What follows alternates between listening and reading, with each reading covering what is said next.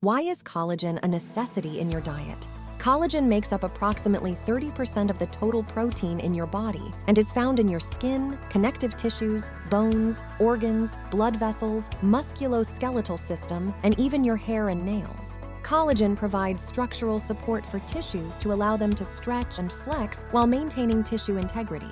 Like the video so far, subscribe and follow us. Collagen also helps improve sleep, digestion, gut health, blood pressure, and glucose intolerance, and reduces cardiovascular damage, joint pain, and stiffness. By 60 years old, you have lost half the collagen you had in your youth. Help prevent the breakdown of collagen by eating antioxidant rich foods and avoiding cigarette smoke, excessive alcohol consumption, and sugary foods.